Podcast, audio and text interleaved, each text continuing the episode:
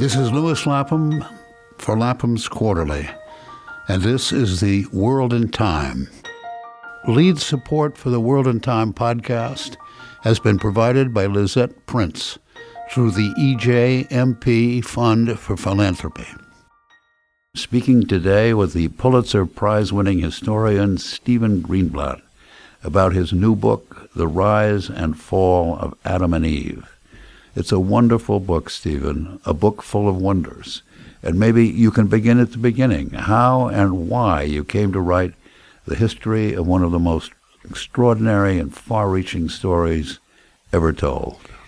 Thank you, Lewis. And if you'll indulge me, I'd like to begin even before the beginning, back further than I dare to go in my book, 36,000 years ago. If you go into Lascaux or to the to Font de Gaume or to the Grotte Chauvet and those remarkable caves in the south of France, and you see the paintings on the wall, it's one of the great experiences of my life to have seen some of these uh, cave paintings.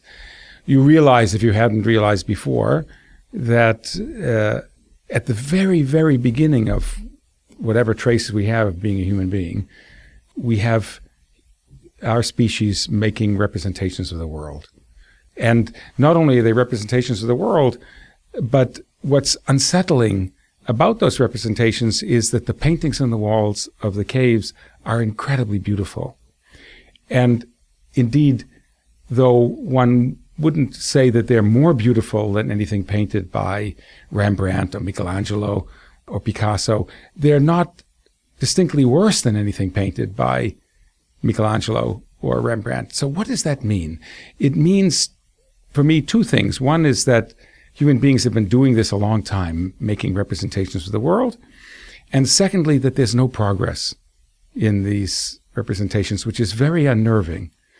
If I go to a doctor to consult about the pain in my back. I want the latest therapy. What happened, what the view is late last night, not the view in the 1990s, and certainly not the view in the 1690s. But in the case of art, that's not true. There's no progress built into it. And it's not just painting, because we also find, of course, we don't have access to it in the same way, but we find in those caves flutes. So people were making music. And then some of, and we find little sculptures and including sculptures of, for example, a lion headed man, a famous one from 50,000 years ago from Germany. And that lion headed sculpture, a human being with the head of a lion, means that people were making up stories at the beginning as well. So I say that this is the real beginning, right. that somehow as a species, this is what we do. And we've done it, as it were, to define ourselves as a species from the beginning. We don't get better at it, but we keep doing it in new and inventive ways. That's the miracle. Even though we don't improve, it's not a, it's not like anatomy uh, or astronomy. We we keep at it, and somewhere along the line, also quite early, we have this origin story, and we can presume, I think, that human beings have again asked themselves for a very long time, where do we come from? How do we get this way? in lots of different societies, we have traces of human beings. Virtually all societies, we have traces of, of human beings asking that question. So someday, one day, we don't have access to the moment, but a very long time ago, someone must have come up with this story. We don't know who it was. We don't know when it was, but we presume it was at least before the 8th century, before the Common Era. So a very long time ago. We get it from from Genesis in the Bible, right? But yes. But the Hebrews got it from even earlier sources. Exactly. It must have been floating around for a very long time before the Hebrews necessarily thought of themselves as Hebrews. In any case, from very, very far back. And it's actually not a story about the origin of the Hebrews. We have such a story. That's the story of Abraham. But it's the story of the origin of our species, of humans. And the or we don't know when the story came from, but we there's some at least reason to believe that the story was already written down in the 8th century, which probably means it was floating around as an oral story, something told around at night around the campfire under the stars for centuries before that, in different forms, lots of different stories. And this is the one we have. Genesis, compared with what we're talking about, Genesis is very recent. uh, but not recent by our standards. Uh, if we think that the news cycle, what what comes in, as it were, that happened late last night, but still within a, a range. After all, it's written down. But we think the story probably originated before writing.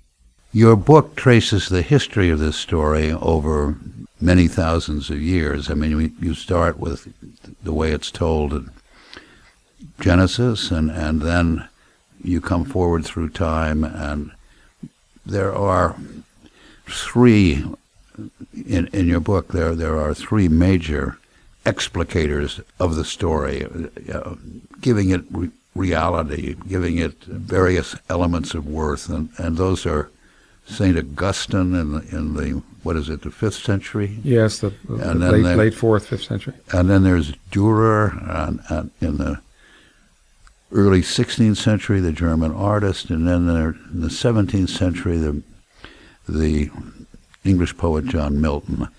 You want to take those in order and sort of start with the the Bible and move on to the early church and Augustine and the idea of original sin, and then to to Dürer. Sure, it's a tall okay. order. I, I, I, I understand. So. I understand. And you will, tall. and you will, you will stop me if I'm okay. losing my track. Uh, the, the first thing to say is that one of the things that's amazing about this story is that it's quite short and apparently simple. It turns out not to be so simple. But first of all, you hear it. You hear it when you're five years old, and you never forget it. It somehow sticks like a burr yeah. uh, in you, and that's uh, it's part of its remarkable quality. It, it, it, everyone knows the story in our culture. It doesn't take much to know it, or rather, it stays with you. And well, well, briefly, what is it? For, so here's for, the story. Okay. The story is that there's a naked man and woman uh, and a talking snake in a beautiful garden that was apparently made just for them. There's a God who tells you uh, you can eat anything you want in this wonderful garden, but there's a single exception. There's a prohibition uh, from eating from a, one tree, the tree of the knowledge of good and evil. If you eat from that tree, you die. He doesn't give an explanation for what dying is, but that's only one of the many complications uh, in the story. But story goes that that uh, the woman has a conversation with a snake. The snake asks her if it really is the case that she can't eat from that particular tree, and she says, "Yes, we can't even touch the tree because if we do, uh, we'll die." And the snake says, "Indeed, uh, wonderful indeed." Verily, as it is yeah, verily, right, translated, uh, and and um, the snake says it's not true that that it actually you can become like a god if you eat from the tree. woman believes, or in any case, we don't not told whether the woman believes or not. We're told that it uh, uh, the, she looked up at the tree. The fruit was beautiful. It was beautiful to look at, and looked like it was good to eat. She took it and ate it, gave it to her mate. He also ate of it, and then, having violated the prohibition, they are punished. And not only are they punished, but uh, evidently all of their descendants are punished. They they are forced out of Eden. They're forced out of Eden. The woman is told that she'll suffer the pangs of childbirth. Now the man is told that he'll have to labor uh, to survive. The ground will bring forth nettles. Uh, the woman is told that she'll be dominated by the man that she's with, but she'll still desire him. And out at the far end of this, they'll told, they're told that they will return to the dust from which they came. And indeed, all of their descendants evidently suffer from the same fate. So that's the story of a garden and a transgression in a garden, and perfect place and the expulsion from the perfect place. And that story inspired has inspired thousands of years of conflicting interpretations, representations, desires to believe, desires not to believe, and uh, a huge comet's trail of consequences uh, from this extraordinary, how should we say, radioactive yeah small core. And I'm interested in how it came about that this was written down at all, and this became the Hebrew story. That's in itself a fascinating, entirely speculative uh, subject. speculative, but also fascinating because, as I say, the the Genesis book of Genesis doesn't begin as you might expect with the origin of the Jews, the origin of the Hebrews, which is to say Abraham. It begins with the origin of humans, Right. Adam and Eve, which is itself an interesting decision, which we could talk about. But then, what fascinates me, in addition to the launching of this story into the world, is what happened to it. And there are two things to say. One is that it's transmitted tens, hundreds of thousands of retellings, uh, millions probably of retellings over the century. So the first thing to say is that a story like this survives because it's told and retold and retold over and over again until it reaches Lewis Lapham, reaches Stephen Greenblatt. It just, Yeah. But then, on a s- relatively small number of occasions, something happens to the story. It changes its course. It swerves in some direction, and the uh, question is how or why. And the important thing for me about the answer, because the swerves are different in different cases, and you've mentioned three of them that are the very important ones for me, is that in each case, the change came not only because some extraordinary person of great genius grappled with it, but because this person brought to the act of engaging with the story every piece of his being, the whole package, not simply his mind, but his heart, not simply his heart, but his body, not only one part of his body, but his whole body. Uh, that is to say, every aspect of that person's being, and that's true, I say him, but it's true, there are female figures as well involved in this. To change the story, every part of you has to be engaged. And that's true of Augustine, that's true of Dürer, and that's true of Milton. We have extraordinary cases of people of great genius, but people of great genius who held nothing back. So another way of putting it, the reverse way of putting it would be to say the story seized them. Right. That in each case, a weird thing happened in which, a little bit like uh, the popular movie Alien, science fiction movie Alien, in which something inhabited these remarkable people and took them over almost completely. And in, in each case, you can feel the presence of the story over years and years in each of these people as it gestated and transformed itself within them and then was relayed out to the world again in a different form. Well, briefly talking about Augustine in the fifth century A.D., introducing the uh, the notion of original sin. Augustine spent a lot of his life thinking about Adam and Eve. He began thinking about Adam and Eve in the context of his belief that there must be two gods out there, a good God and a wicked God. Uh, he was a Manichaean at that point, a Manichaean Christian, uh, but a believer that there must be a force for good and a force for evil independently struggling in the world. This Persian belief, heresy as it was eventually called by the church. And in his conversion to Catholicism, he abandoned uh, this belief Right. in the two gods. But the question remains where does the evil come from? And Augustine grappled long and hard with the question not simply where does it come from out in the world, looking around at all the miserable creatures who are out there. God knows there were plenty then as there are plenty now. But where does it come from inside So it must be with, it must be within. where does it come from within himself? Where do these impulses come from? It's not, he saw awful things out there, but he also saw, looking into himself, mm, complicity, let's say, with those awful things, or thing, things in him that he, were equally part of that bad side. And if there was not a second separate God, God of evil along with the God of good, then what is the answer? It can't be that God was responsible for this because Augustine believed that God would have to be perfectly good. It must be that humans were responsible for this, but how could humans be responsible for this if God was not already responsible? And it must mean, then there's an argument. There's a big argument uh, that goes on, had gone on already for centuries, but then continues into the, from the third, fourth, fifth century and then beyond Augustine. And Augustine's solution to this was that there must have been something that happened at the origin of human life that uh, launched human beings along this terrible path that we've followed. That we must have begun good and able to choose the good, and we must have made the wrong choice. But not only did we make the wrong choice, but we must pass this disposition to make the wrong choice along, he wouldn't have said genetically, but we would say genetically along to our offspring, that something in us must have transmitted, been transmitted to all offspring. Why? Because he says, look around. Do you see uh, a lot of signs of human goodness? There are some signs of human goodness out there. But if you look at humanity over a long period of time, you see that humanity over and over again makes the same catastrophic mistakes. And he thought that it must be uh, not simply a set of free choices, yet again an unbelievably dumb choice, but that we must have inherited a disposition to do this, hence original sin.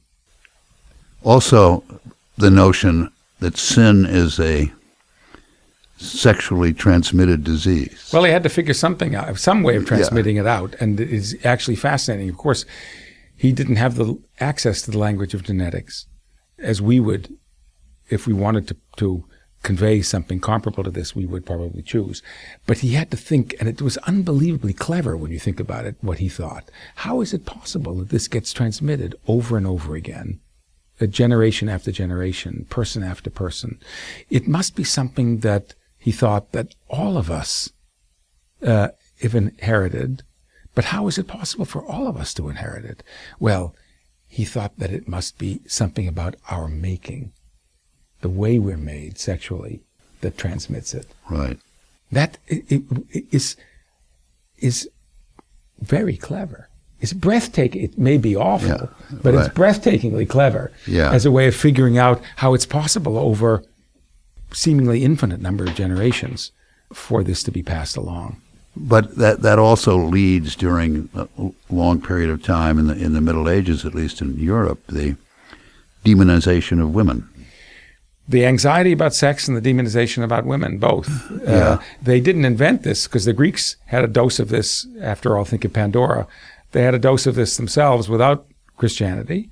But Christianity, in, with this myth, with this very powerful story, managed to to capture in, in its own terms, in its own way, what the Greeks, the pagan Greeks, had believed about women, which was that they, what you find in Hesiod, which was watch out for women, they will lead you uh, astray. It's not the only possible interpretation of the story.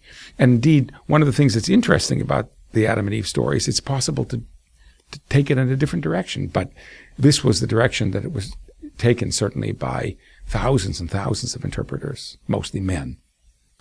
But then uh, Dürer and Milton take it in somewhat different direction. Yes, it already by Dürer in the early 16th century, Dürer begins to think through a different sense. In some sense, he's inherited completely the Augustinian framework because he and Milton both inherit what Augustine not only original sin, but something else that Augustine gave to the story, which was the insistence that it was literally true that you had to take it in the literal sense. Not everyone in Augustine's time, by any means, thought that that was a good idea. On the contrary, and Augustine thought it had to be taken literally. You have to remember that Augustine is incredibly sophisticated, not a um, yeah. He's a brilliant. He's a brilliant man. So yeah. his decision to take it literally was not because he was naive and thought that a story about a naked man and woman and a talking snake was easily believable. He understood that it was fantastically hard to believe this literally, and he he led, he bequeathed to Western Christianity this incredibly complicated task of taking what looks like a, a fairy tale and and making it real, of making the Pinocchio puppet with its strings and its joints, wooden joints, suddenly yeah. stand up and dance like a human yeah. being. And he succeeded in doing it, but it took about a thousand years to do it it, it took about a thousand years of effort. And it's precisely in the world of Dürer, of Michelangelo, of Titian, of Rembrandt, and so forth, that the figures actually take on the reality that we think the human body confers on the actual world. And it took a figure like Milton to, to confer on these figures the relationships that we think human beings have if they live together for a long time. But this was a result of a very long, very difficult, and profoundly contested process. When you talk about uh, Dürer, you're referring to a, an engraving of, of 1504, and, which is frontal of both Adam and Eve, both very beautiful uh, figures, and, and that apparently had a wide circulation in, in Europe in the 16th century. It's, for one thing, a technological breakthrough. Dürer was the greatest printmaker, the greatest engraver, both in woodcuts and in copperplate, as this was engraving, uh, who had ever lived. And he was also an extremely canny businessman. So he figured out how to do something which no one had really been able to do before. If you want to know how Michelangelo thought that Adam looked, you can go to the Sistine Chapel, but you have to get to Rome and get into the Sistine Chapel yeah. uh, to see it. If you want to see Masaccio's unforgettably moving expulsion, you go to Florence to look at the Church of the Carmine. If you want to see Van Eyck, you go to Ghent to see the Ghent altarpiece. But those don't move. And we're talking about a world before mechanical reproduction made it easy to right. move them uh, in, in images. But Dürer makes this object that can be printed and sold in the hundreds and thousands across Europe, and it's compelling and beautiful. And it's incredibly beautiful in the second and third and hundredth iteration uh, of it, so that, that a very large number of people began to think, yes, this is what Adam and Eve must look like. And specifically, this is what they must have looked like at the last moment before the catastrophe. This is what the perfect body looks like. It's actually works, I think, better for Adam than for Eve, but uh, they're both remarkable figures. But the Adam is particularly stunning based on the Apollo Belvedere pagan sculpture. But this is what uh, the perfect body before we began to deteriorate looks like. And not only that, but this is what it looks like at the, as in stop motion photography, the instant before the disaster. If you look carefully at the wonderful Dürer print, you see a lot of crazy details. You see a mountain goat leaping from, in the very far distance, leaping from a cliff, but he's just in the midst of the leap. As they say, it's a kind of stop motion image. Or Adam's foot seems to be resting lightly on the tail of a mouse. And the mouse happens to be being stared at by a rather chubby cat. Now we know that in approximately 30 seconds, Adam is going to eat that damn apple. He's going right. to move his foot. Yeah. And the mouse, as it were, will be toast. Right. Uh, but this is the moment before. uh, and Dürer finds lots of ways of signaling that, that this is the last moment. Dürer lends the, the physical uh, reality, but then it's 150 years later that we you come to Milton in 1660s in, in, in England, a great poet who goes further than a physical embodiment and is now trying to get at the reality of the love between the man and the woman. Yes. And this is, again, as an example of your saying that the entire being and life experience of the um, author, that is to say, of Milton, is involved in, in, in this his work. How does, you know, he, he he brought up uh, thinking that chastity is divine. Uh, and so, how does he conjure up the love of a man for a woman, a woman for a man, given his own experience with marriage? It's a was a good and I think quite painful and complicated process. It took Milton virtually his whole lifetime to figure out how to do it, to to come to terms with his own life experience uh, and indeed to come to terms with it in relation to the story. Because there's a reason why many artists have taken up the story, but actually very few great writers have taken up the story because it's difficult to intervene, as it were, in a it's one thing to depict the story if you're in the Christian world and are allowed to depict it. And the, of course, the Jews and the Muslims wouldn't have because they had a prohibition against the images, but the Jew, but the Christians did. But the story itself has sacredness attached to it. So to break into the story, as it were, and start writing it out, expanding it, talking about what they said to each other and so forth, that took a particular, it was done before, but it took a particular kind of of uh, uh, courage that very few great artists were willing to uh, muster because you had to actually step on the toes of lots of of uh, I mean, it was dangerous and tricky and relate if you, especially if you were pious as Milton was pious. But he had his own very peculiar form of piety which was rebellious and uh, adventurous. So first of all he simply had the courage to do it because he was not simply because of puritanism but of uh, in which he was uh, raised, but because he actually thought he should be able to work it all out for himself. Uh, went beyond even the uh, Puritan beliefs, rebellious beliefs of his upbringing. But then he thought to do this, he had to bring, as I said, everything to the table. And that meant his own anxieties about sex, his beliefs, his own experience, his own experience of his catastrophic honeymoon, about which we know very little, except that his wife left him after a very short time and went back, uh, went back home.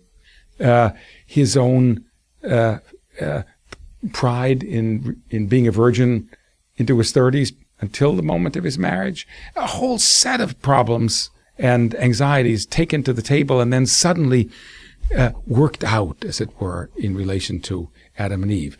That he could have taken the tack of saying Adam and Eve had no active sexual lives before the fall. That was the traditional yeah, uh, right. Religious. It wasn't the unique religious belief, but it was the traditional central. That, that was the Augustine belief. position. Augustine position that they were meant to have a sexual life, but it would have been without yeah. any pleasure. Uh, it would have been for offspring, and it happened that they didn't have it until they were expelled right. from paradise. And there are various versions of this by many, many theologians. Milton argues that they had a must have had a great sex life. They must have had the best possible sex life before the fall. Why? Because God could not have given us this experience without it being part of the design for pleasure. That the monks must have been lying when they thought that this would not have been part of uh, human life experience. It wasn't. It's not tainted with sinfulness. Right. Okay. It must have been what we were meant to have.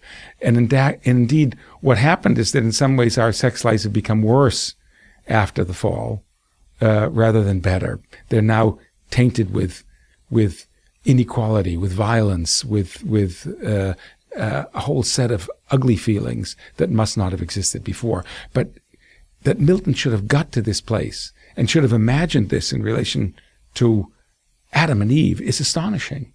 There's no one really like this.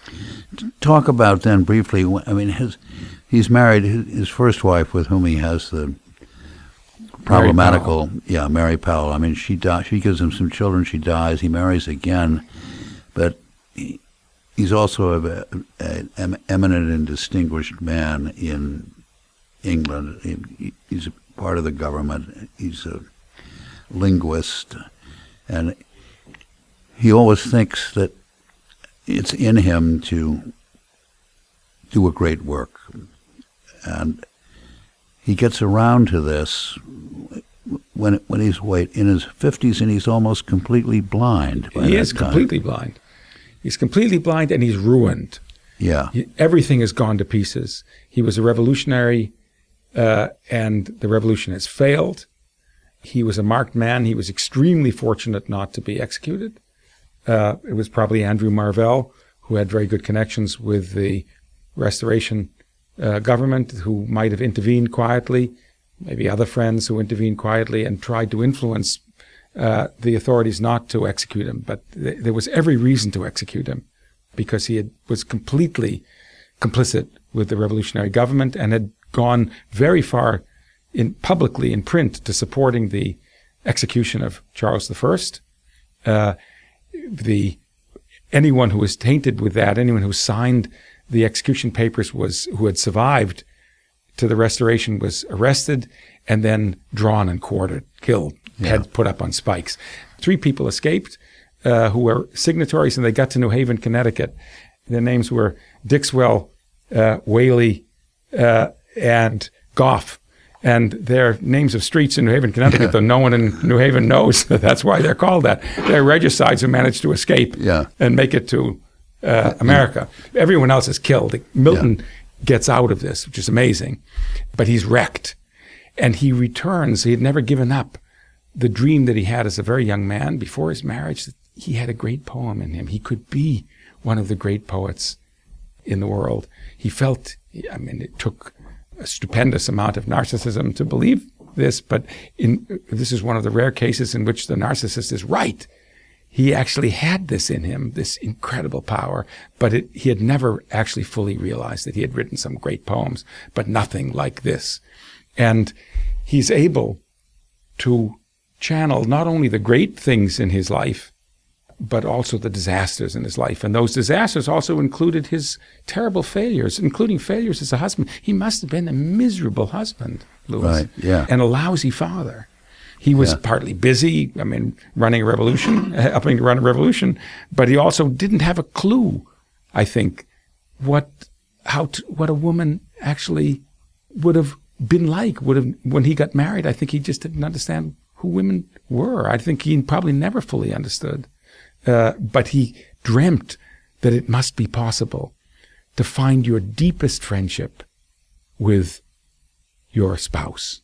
That a man and a woman could be, in addition to being profoundly in love with each other and sexually in love with each other, could also have an intimate communion of souls. And I doubt that he ever found this in his life, but he dreamt that it was possible in, and- in and- Adam and Eve. And he also has a, a muse that, that comes to him in the mornings and dictates to him, right? At night, overnight, At- Urania, yeah, right, she was called. right. She dictated him, dictated to him while he was asleep in his in his dreams, and then he woke up and said he was blind. He couldn't write, of course, but he called either for his daughters or for an amanuensis. He said, "Milk me, milk me." He had the poem, the poetry in him from overnight that felt, he claimed that the muse had dictated to him. And I think there, even though it's easy to dismiss the story, I think actually we should take the story seriously. I think he also lay in bed trying to figure out before he got milked, as it were, Yeah, uh, what right. what the verses would be like. But I think it did come to him at night.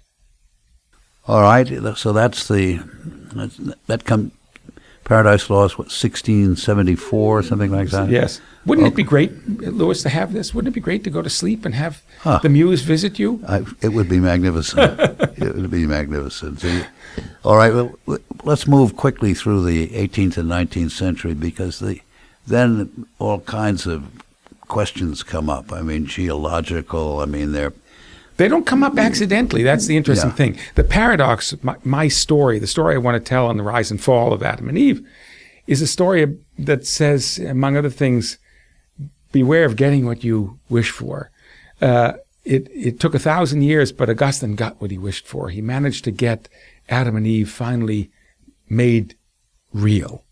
But it turns out that making them real only intensifies the problems that had always haunted the story. The more real they are, the more those problems become insupportable.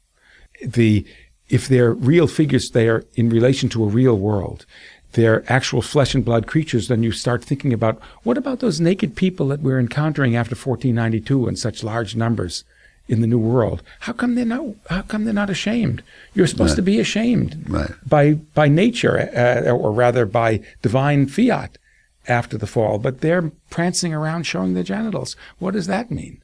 Or what does it mean? What do these stories mean uh, that we're beginning to acquire from the other world, from Mexico, about that seems to suggest that the world is much older than 4004 BCE, which is when Bishop Ussher thought that the world was created, and so forth and so on. The stories begin to get m- under more and more pressure. And then, above all, there's the problem of what does it mean that there's a prohibition? The prohibition is against eating the very thing that you'd need to eat if you wanted to observe the prohibition. That you can't, how do you know not to eat of the tree of the knowledge of good and evil if you don't know what good and evil is? What does that mean? People had worried about this already a long time from the very beginning of the story. But when the, the more real the figures become, in Dürer, in Rembrandt, in Michelangelo, in Milton, the more insistent they are, the harder it is to deal with these doubts. And then there's a whole bunch of other doubts that begin to arise from other places and other problems. Eventually, the big problems start coming from things like people thinking hard about how language is acquired. The idea of waking up and naming everything begins to get more difficult, or how many creatures there are in the world. Right. It's not an afternoon's work. Right. Uh, or then, above all, beginning to think about how when, when geology begins to do the real hard reckoning of how old the world is, the story gets harder and harder to take. Right, and they're fossils, and then and then of course you have Darwin and, and natural selection. I mean, the fossils were- you could deal with by saying that's where you began. How taller is Adam? Well, you find these gigantic uh, thigh bones. You begin to think, God, he was really tall, wasn't he? Yeah, right. but turns out they're, they're not humans. But then, of course, at the by the 19th century, you get Darwin, who took Milton's Paradise Lost as his favorite book with him on the voyage of the Beagle. So he was saturated with Milton, but he went out to the Galapagos and he begins to put it together, begins to put Lyell's geology together with what with the fossils he's discovering and then with the creatures that he's seeing on the uh, the Galapagos. And he begins he comes up with the theory of natural selection. And the theory of natural selection is not compatible or is extremely difficult to become compatible with anything to do with Adam and Eve. In fact, it's incompatible. Darwin keeps it to himself when he publishes uh, On the Origin of Species, but eventually, by the 1670s, uh, sorry, by the 1870s, when he publishes The Descent of Man, it's all on the table now. There is no Adam and Eve. We've come from a different place. But let me read the. I mean, you have this quote toward the end of the book. This is Darwin. I mean, he's there is no more Adam and Eve, but he misses them. I mean, and and he he no longer can read uh, Milton, or he can no longer read Shakespeare. I mean, and he says. My mind seems to have become a kind of machine for grinding general laws out of large collections of facts. But why this should have caused the atrophy, atrophy for that part of the brain alone on which the higher tastes depend, I cannot conceive. To me, that's a fascinating question because the story of Adam and Eve is still alive and well, Yes. right? Um, a- alive and well, and and I mean not only in the sense that that in my sense, not only in the sense that millions of our compatriots profess to believe in it literally, millions of people in the world profess to believe in it literally, but alive and well because the story is immensely powerful because it's good to think with, and and uh, Darwin actually is in the quotation that you suggest knew that some of the things that he had given up he couldn't read. He said he couldn't read Shakespeare without now as an old man without feeling nauseated, though he loved Shakespeare as a young man. He knew that he had, he was experiencing this as a loss. Now, what's important to grasp, I think, Lewis, is that is that the the Darwin who was incandescent in his brilliance, who came up with the theories that have changed our world, was the Darwin who was still reading Shakespeare and Milton, so that that they were alive for him when he was a young man. Yes, the experience of a lifetime of sifting through the facts to to uh, shore up his theories had, in his by his testimony, had leached away from him the possibility of taking pleasure in this work. But the work is important, I think, for the creative imagination now and then too. That is to say, there's something alive about it. Doesn't mean you Darwin didn't believe in it. He probably didn't believe in it then, by the when he was out on the voyage of the Beagle, but it was alive for him as a, as a, how should we say, in his mental imaginary. And I think it's actually important for us. I, I'm not surprising that I say this. I'm a professor of literature. I care about the humanities. It's crucially important that this, that the dreams, the fantasies, the imagination that we, that our species has dealt with for centuries, for millennia, is still alive for us. It's not only a matter of sifting facts. No, I mean, and and that's a wonderful point to end on because it it ends where you begin. I mean, I think one of your very first sentences is humans cannot live without stories, and it's, and that's true, and that's what you show in, in this book, and the um, and we have to figure a way that that uh, our minds don't become machines, that, that, that we um, put the technologies under the protective custody of the humanities. Yes. Amen to that, Lewis. Well, amen to you too, Stephen Greenblatt. I mean, this is true, truly a wonderful book, and it's been a joy to read and Thank a joy to talk to you. Thank, Thank you. you. It's a pleasure to be here. Pleasure to talk to you. We've been speaking today with the Pulitzer Prize winning historian Stephen Greenblatt about his new book, The Rise and Fall of Adam and Eve. Lapham's Quarterly brings voices from the past up to the microphone of the present. Save more than 30% off the cover price and subscribe today for only $49. Visit laphamsquarterly.org slash podcast for more details.